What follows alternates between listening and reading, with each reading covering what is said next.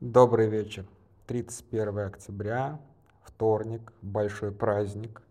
А, Для нашей семьи это прям реально большой праздник. Все мои дети, даже мелкий, который прямо сейчас пытается отнять у меня телефон, все любят Хэллоуин. Вот, мы сегодня были в Праге, есть такая типа американская деревня, вот классический такой американский субар, субурб, вот, а, со всеми сопутствующими атрибутами типа пробки на въезде и на выезде. А, И вот американцы прям действительно умеют праздновать Хэллоуин. И дети со всей Праги туда приезжают за конфетами. Вот, собственно, мы туда там третий или четвертый год ездим. Это вообще, это полный кайф. В общем, вот американцы придумали классный праздник. Кто бы что ни говорил про коммерческий праздник, все остальное. Блин, людям нравится отдыхать или нравится праздновать. Пофигу, кто на этом зарабатывает, честно. Как бы праздник так праздник. Так вот, с праздником вас всех. А, Сегодня, конечно, не праздничная у меня совершенно тема. А, Я кидал днем а, запись эфира Плющева с Александрой Архиповой. Вообще, один из таких вот прям людей, я с ней не знаком лично, я с ней мечтаю прям познакомиться, потому что, ну, наверное, один из самых интересных людей в, сейчас в русскоязычном пространстве, человек, который исследует такое коллективное бессознательное, и, ну, как бы у меня с ней как бы схожий как круг интересов, и поэтому как бы, мне она прям очень интересна. И поле ее исследований, конечно, тоже очень интересно. И вот то, что она говорит про моральную панику, можно с ней не соглашаться. Типа погром это не моральная па- паника. Нет, погром это последствия. Вот, она правильно говорит, что люди находят чужого, люди находят некого опасного чужака э, в виде какого-то меньшинства и атакуют, при этом пересматривая свои моральные нормы. Почему, собственно, моральная паника? Потому что а, они совершают аморальные поступки, но э, характер моральной паники таков, что они логически исключают жертв этой паники из людей. Ну, то есть, как бы, это не люди, это враги. Это, как бы, это очень странно, как бы, но боюсь, что за этим какая-то есть эволюционная биология, против которой человеку очень тяжело идти. Опять же, я не специалист э, в биологии, может быть, Ирина Якутенко, а, которая очень тоже хорошая авторка, кстати, насчет а, всякой, скажем так, поп-науки. Очень рекомендую ее канал на ютубе, я прям подписан, с удовольствием смотрю. Вот. Но, видимо, а, вообще подверженность массовой панике для человека, как бы как вида, да, и для человеческого социума, это какая-то вот защитная вещь, которая выработалась э, там еще до цивилизации. Не знаю, чё, с чем она может быть связана. С лесными пожарами, может быть, да. Если, если все куда-то бегут, не надо как бы спрашивать, а что вы бежите, надо просто разворачиваться и бежать в ту же сторону. Возможно, возможно, вот такой вот примерно эволюционный механизм. Я не знаю, как бы э, врать не буду. А, Ну, как бы это я сам был свидетелем нескольких паник, о чем я, собственно, сегодня хочу рассказать. Первая паника, которую вот я прям очень четко помню и застал, а, она случилась а, в Поволжье, то есть она случилась в Самарской, Саратовской, Пензенской и, по-моему, Оренбургской областях, может быть, еще кого-то захватила. И она была связана, кстати, вот тоже буквально, э, буквально через пару дней будет годовщина, она случилась 4 ноя- ноября 2004 года. А, И она была связана с тем, что якобы взорвалась Балаковская АЭС. Для тех, кто не очень понимает географии, Балаковская АЭС находится севернее Саратова. То есть вот представьте себе, вот речё- течет река Волга, она течет, соответственно, с севера на юг. Вот а, Самара на севере, Саратов на юге, между ними примерно 600 километров. И вот примерно посередине находится город Балаково, где, соответственно, ат- атомная электростанция. А, Там был какой-то плановый ремонт очередной, совершенно неважный. Ну, как бы на АЭС это абсолютно регулярная история бывает. И а, остановили один из энергоблоков. И какой-то самарский программист, это, в общем-то, это установленная абсолютная вещь, какой-то самарский а, программист создал на хостинге Народ.ру, кто помнит, что это такое, а, сайт, который назывался Балакова АЭС народ.ру.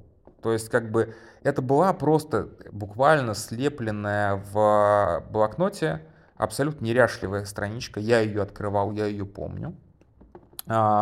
А, которой было прикреплены две каких-то ужасного качества фотографии, где утверждалось, что а, на Балаковской АЭС произошла авария, авария очень серьезная, типа как бы взрыв, все остальное.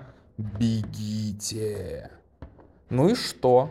А, буквально прошло несколько часов, то есть вот он опубликовал, насколько я понимаю, 5 ноября, а, прошло несколько часов, и а, слухи охватили вот, собственно, все эти области, о которых я говорил. И Саратовскую, и Самарскую, и Пензенскую. Все, облако точно движется на Самару, нам всем хана, короче, ну, в общем, вот это вот все. А, коммуникации со стороны власти были просраны вот просто в ноль.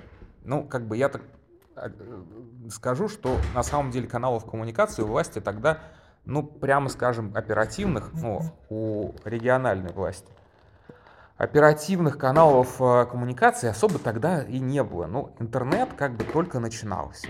А в интернете у администрации даже толком сайтов тогда не было.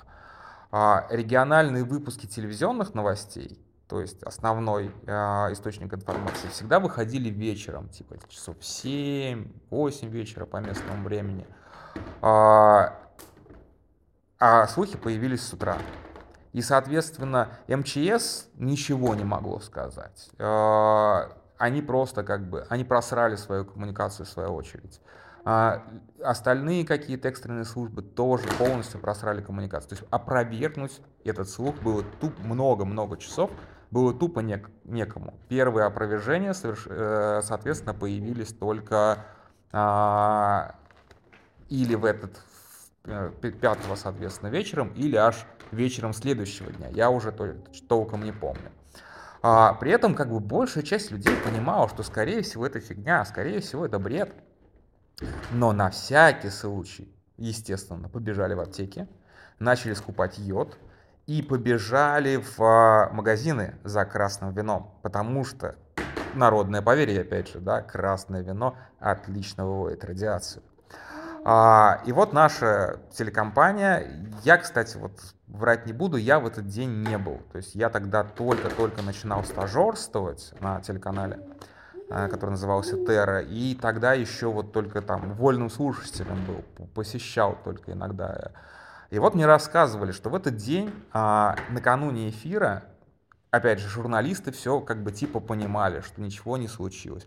Но на всякий случай все, включая технических работников, то есть режиссера эфира, ведущая, а, корреспонденты, монтажеры, вот все красным вином накидались просто в говно. То есть вся, вся передача, которая опровергала взрыв на Балаковской АЭС, велась людьми, которые на всякий случай прекрасно понимая, что ничего такого не было, на всякий случай накидались красным вином просто в какашечку. Почему? Потому что массовая паника, потому что ты не знаешь, ну, как бы, то, что ты опровергаешь, это правда или нет. Потому что все, как бы, да, в 2004 году была еще очень, да я думаю, до сих пор, э, жива память э, Чернобыльской АЭС, когда там случилась авария, а, люди узнали о том, что Чернобыльская взорвалась э, с помощью западных голосов, да, а, и а власти действительно тщательно скрывали, более того, мало того, что скрывали, так еще проводили мероприятия, вы помните, да, Первомай в Киеве, э, которые прямо подставляли людей под смертельную опасность, под э, радиационные выбросы, чтобы сделать вид, что ничего не происходит. Люди это прекрасно помнили на подкорке, люди понимали, что власть врет, власть, в свою очередь, просрала все ком- возможные коммуникации, а даже врать не стала, они просто молчали, они просто ничего не сказали людям. Понимаете? Да? И одного сайта на народ.ру в 2004 году, когда интернетом пользовалось там 3% населения, дай бог, хватило для массовой паники – в, в нескольких регионах. И это не какие-то там вот сейчас, опять же, у меня сегодня были э, комментарии в, э, в канале, что типа вот, там типа дикость, вот это все. А что, Самара дикость? Ну ладно, окей, Саратов, там действительно дикие люди живут. Это я согласен абсолютно. Саратовцы, да, да, да, да, да, все как бы конечно, конечно, конечно. Между Самарской и Саратовской областями мы обязательно построим стену, конечно. Но если говорить серьезно, если говорить серьезно, вот я сейчас, кстати, когда готовился к голосовухе, начал гуглить, собственно, даты и увидел, что а, заметку в «Коммерсанте» а, писал мой хороший друг Андрей Козенко, который сейчас журналист BBC, а тогда он был, а, работал в саратовском а, на корпункте а, коммерсанта. То есть, читаю статью и вижу как бы подпись Андрей Козенко. Блин, встретили, что называется. Вот. А, то есть, нет, никакие не дикие люди, нормальные люди, такие же, как мы все, как бы, да. И вот они поверили абсолютной лаже. Почему? Ну, потому что есть некоторый контекст. Потому что власть неоднократно брала. Потому что радиационная опасность невидима, неощущаема и смертельна. И попробуй докажи, что в воздухе нет радионуклидов каких-нибудь. Даже вот эти вот там счетчики Гейгера, если они сейчас ничего не показывают, это не значит, что радиоактивное облако не движется на твой родной город. Ну, как бы вот элементарный случай паники. Я сейчас не говорю про моральную панику, это просто паника.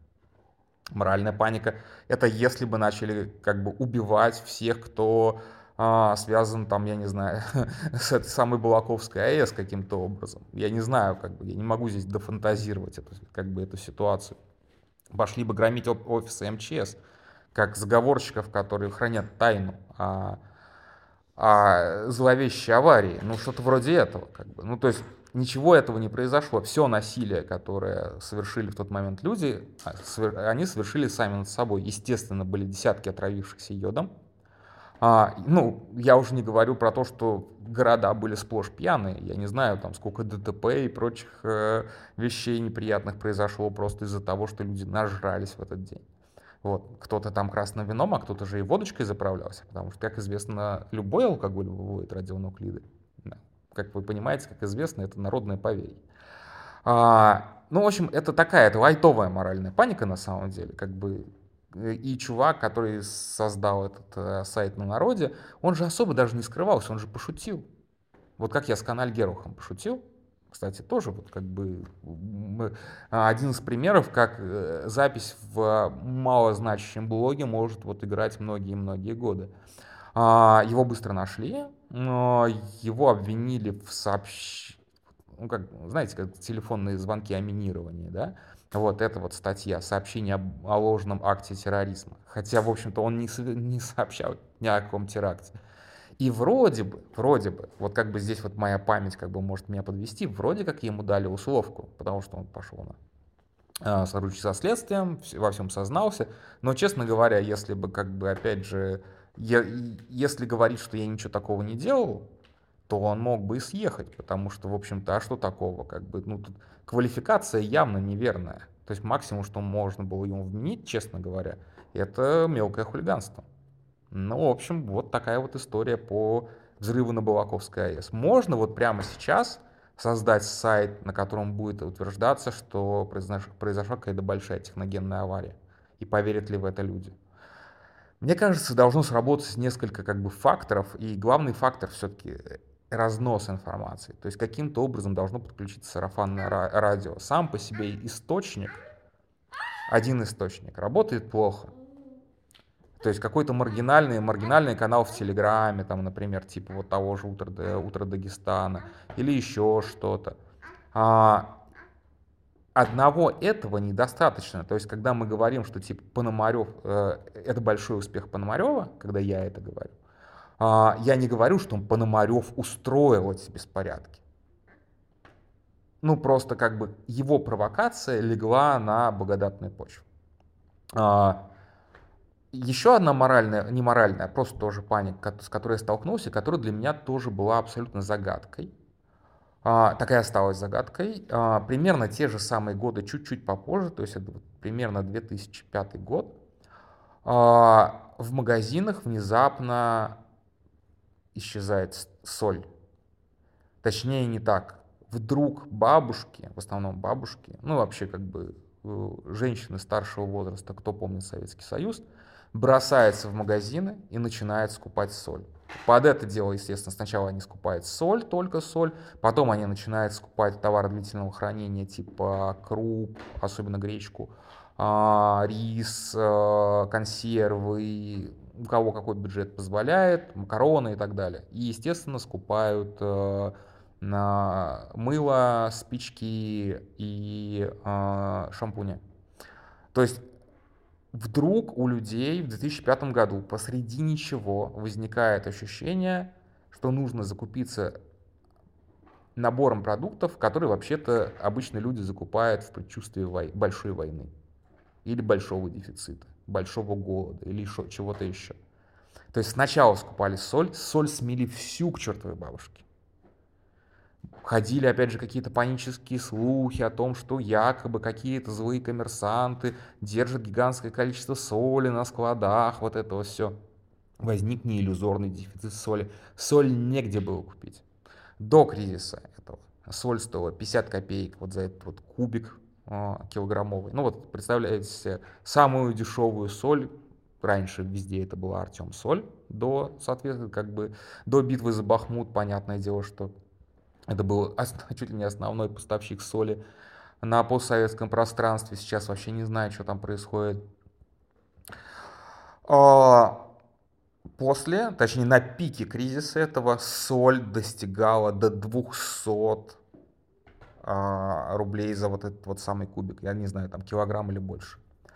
А, это реально было очень как диковинно и странно. Я вот тоже, тоже запомнил, что вот именно в этот момент мне не повезло, у нас как раз соль кончилась кончилась. И мне пришлось практически за по максимальной цене один вот этот кубик соли купить. Потому что, ну как, ну без соли ты жить не будешь. А, продолжалось это недели две или три. А, за это время, собственно, вот все, что могло, раску, э, могли, раскупили. А потом также абсолютно без, совершенно без причин все это просто ушло. И я точно помню, что после этого там несколько месяцев бабулечки стояли по обочинам и пытались продать эту соль, которую они накупили на всю оставшуюся жизнь. Там кто-то по 30 рублей, кто-то по 50. И тут уже как бы я как такой как меценат-благотворитель купил этой соли, вот я не знаю, 3 или 4 пачки точно, потому что ну, бабулька стоит, мимо нее проходит толпа, ее жалко, и она там как бы, ну вот она купила эту соль по 200 рублей, у нее это были последние деньги, и она продает ее по 50. Я подхожу, говорю, ну, бабуль, давай я по 32 куплю. Она говорит, ну да, да, давай, давай, давай, собирай. Вот, ну то есть как бы вот для нее эти 60 рублей, конечно, да, она потратила 400. 2004 год, 400 рублей, это большие деньги, между прочим. Вот как бы вот жертвы моральной, не моральной, просто обычной паники. Ни с того ни с сего люди начали скупать соль такие же люди, как мы. Ну, окей, чуть более старшего возраста, чуть более травмированные дефицитом и вечным ожиданием конца света. То есть это абсолютно как бы нормальное поведение, то есть это не нормальное поведение, но это как бы такой эксцесс, который, в общем-то, описывается как, ну, бывает. Бывает там раз в несколько лет, может быть, несколько десятилетий, общество какую-то часть общества, какую-то страту общества, а охватывает не, как бы, непонятная паника, которая ниоткуда, ниоткуда не взялась. Так работает, как бы, вот так, так, так это работает. Почему, как бы, опять же, что, что это могло спровоцировать? Как это произошло? Вообще непонятно, потому что я журналист, да, я пытался в этом разобраться, я пытался найти, как бы, найти какие-то ну, публикации, может быть, какие-то, которые могли это спровоцировать, еще что-то. Ну, тот же самый какой-нибудь очередной блок на народ.ру, где написано, что все, скоро, скоро соль, как бы вы забираете последнюю соль, она, в общем-то, физически на земле кончилась, например. Что-то вроде этого. Как так получается, да? Непонятно совершенно. Вот, теперь возвращаясь к Дагестану. А, то, что произошло, как бы, то, что я сейчас рассказал, это, конечно, анекдоты. Потому что чем отличается, собственно, анекдот от вот той печальной истории, которая произошла в Дагестане, все-таки это, оно не связано с насилием, да. Вот, и сейчас будет как бы, дети заткните ушки, сейчас будет действительно омерзительная совершенно а, история, она связана с Сербией, и она э, связана с чуваком по имени Джордж Мартинович. Не путать с Джорджем Мартином, который написал песню «Льда, льда и пламени». Джордж Мартинович был обычным, а, обычным крестьянином. Ну, как обычным крестьянином. У него была, видимо, видимо, я подчеркиваю, такая болезнь, которая очень часто встречается, в сто раз чаще встречается у мужчин, чем у женщин. Неопреодолимое желание запихивать в себя, э, как сказать, э, посторонние предметы. А, это целое, как бы, есть целый музей посторонних предметов, которые запихивают в себя мужчины. Обычно они рассказывают о том, что они мылись в ванной, подскользнулись, и так вот у них в заднице оказалось два огурца. А, Джордж Мартинович а, известен тем, что он был на своем поле и, видимо, играл с бутылкой. Бутылку насадил на палку, палку, ну, бутылку пытался засунуть себе Э, вы понимаете, куда, и бутылка раскололась. А, когда его госпитализировали, он придумал офигительную совершенно историю, что мимо него проходили два албанца, а это конец 80-х. Еще никаких э, югославских войн нет. Еще Югославия единая, еще никто не распался. Никуда. Э, приходило два албанца, которые, собственно, изнасиловали его этой бутылкой, а бутылку еще внутри разбили. А, Джордж Мартинович немедленно стал национальным героем. Его ультранационалистическая, ультранационалистическая пресса сделала из него героя. Естественно, а, Слободан Милошевич ссылался на Джорджа Мартиновича, на его кейс. Какие-то там даже песни об этом были, картина есть. Мы, кстати, вот когда были в Сербии с братом, мы пытались найти, где сейчас эта, эта картина расположена, там целая это самое, там, эпопея такая на картине распятый на кресте Джордж Мартинович. Вот, а бутылка к этому прилагается на, как, на подставочке к картине. То есть как бы в середине картины подставка и на ней бутылка. Ну то есть там все супер эпично, такой гиперреализм. А, почему, собственно, эта легенда так сыграла? Разумеется, как межнациональная рознь уже росла уже как бы вот это вот как бы, а, ну, есть русских людей обижает, и сербских людей обижает, да, вот, уже как бы было такое, что вот албанцы там себе лишнего позволяют все остальное. За этим, за всем, да, за этим, за всем были столетия турецкой оккупации, где одна из самых страшных казней была вот, ну, сажание на кол, да, опять же, посторонний предмет в прямой кишке. И вот как бы вот это вся легенды, да, наложились на текущую какую-то межнациональную напряженность, и они же, и все это удачно эксплуатир... эксплуатировалось на э, ультранационалистами, которые, соответственно, хотели сделать Сербию для сербов. Вот, пожалуйста, вот это реально вот история моральной паники. Никакого, э, при этом, естественно, здесь никакого антисемитизма, а, просто как бы один народ ненавидит другой народ. А на, на основании, простите, чувака, который просто любил себе запихивать в, а, в задний проход посторонние предметы. Вот как бы абсолютно такая история. Она, такие вещи, как бы вы думаете, они как бы типа единичные? Нет, конечно, да, то есть если а, разбирать там в новейшей истории. Армяно-азербайджанский конфликт, вот не люблю я в это лезть, потому что там все, все сразу считают себя правыми, но там же тоже как бы все началось, в общем-то, тоже с каких-то слухов, э, слухов о беженцах. Что вот откуда-то, где-то кого-то побили, и оттуда люди убежали, и мы должны отомстить, и мы, соответственно, тоже должны кого-то выгнать при этом как бы, межнациональная рознь тоже уже к тому моменту была, и тоже было, вот вы на нашей земле живете, нет, мы на вашей земле живем, вот это вот все. То есть как бы э, почва для моральной паники, она обычно как бы, она есть, но она идет фоном. Это не, то есть, если есть какая-то напряженность между национальностями, между какими-то группами, это не значит, что оно прорвется как бы в любой момент. что-то должно случиться, что спровоцирует. А может и не случиться. Может... Илюш, чего такое? Чего такое? Я тут, я тут, я тут, иди сюда. Иди сюда, иди сюда, иди сюда. У меня тут ребенок играет. А, не очень, как бы, все это время он хорошо играл, и что-то вот заволновался. Вот, так что а, тут такой, такая история, как бы говорить о том, что вот эти люди, они вот такие вот типа дикие, что они вот типа а, ну, да, окей, действительно, я тут про Дагестан могу сказать, как бы, немножечко в разжигании национальной розни, что называется. Дагестан действительно сильно отличается от всей России, а, в первую очередь, демографией. А, в отличие от многих регионов России, а, Дагестан не завершил...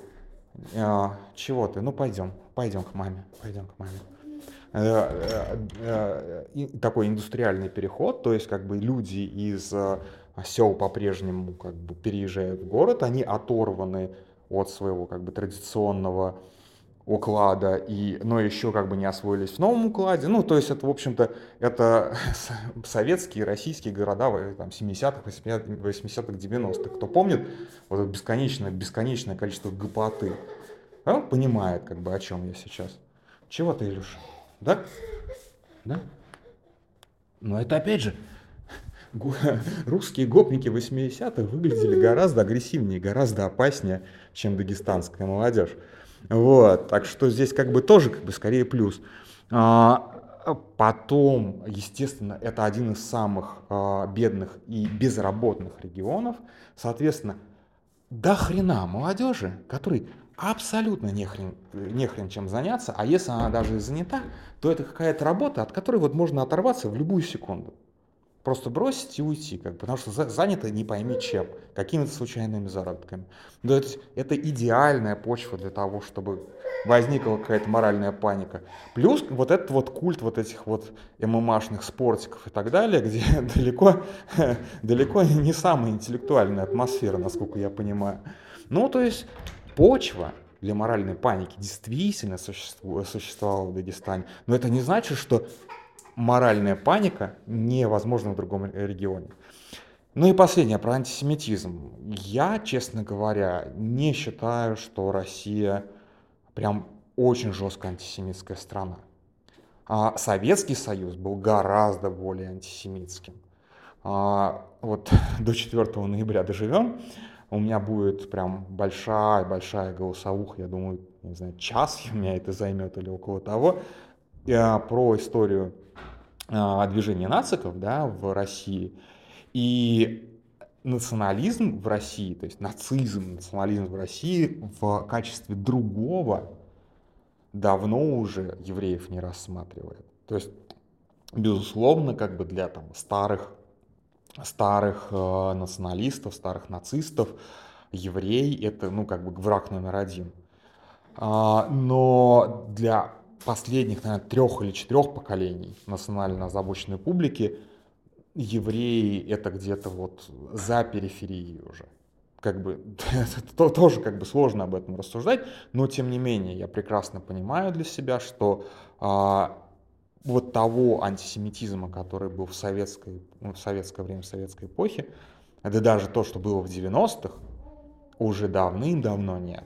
И вот эти вот вспышки, они, конечно же, достаточно странные, удивительные, но я бы не сказал, что вот такая вот опасность повторения таких вспышек действительно прям на, ну, существует. Да, это больше связано с тем, что э, кавказская молодежь действительно ориентируется на, на в том числе мусульманские источники информации, где сейчас полно хамасовской пропаганды. Но это правда. Вот, еще одну хотел теорию заговора, но все, ребенок заплакал. На этом спокойной ночи. Пока.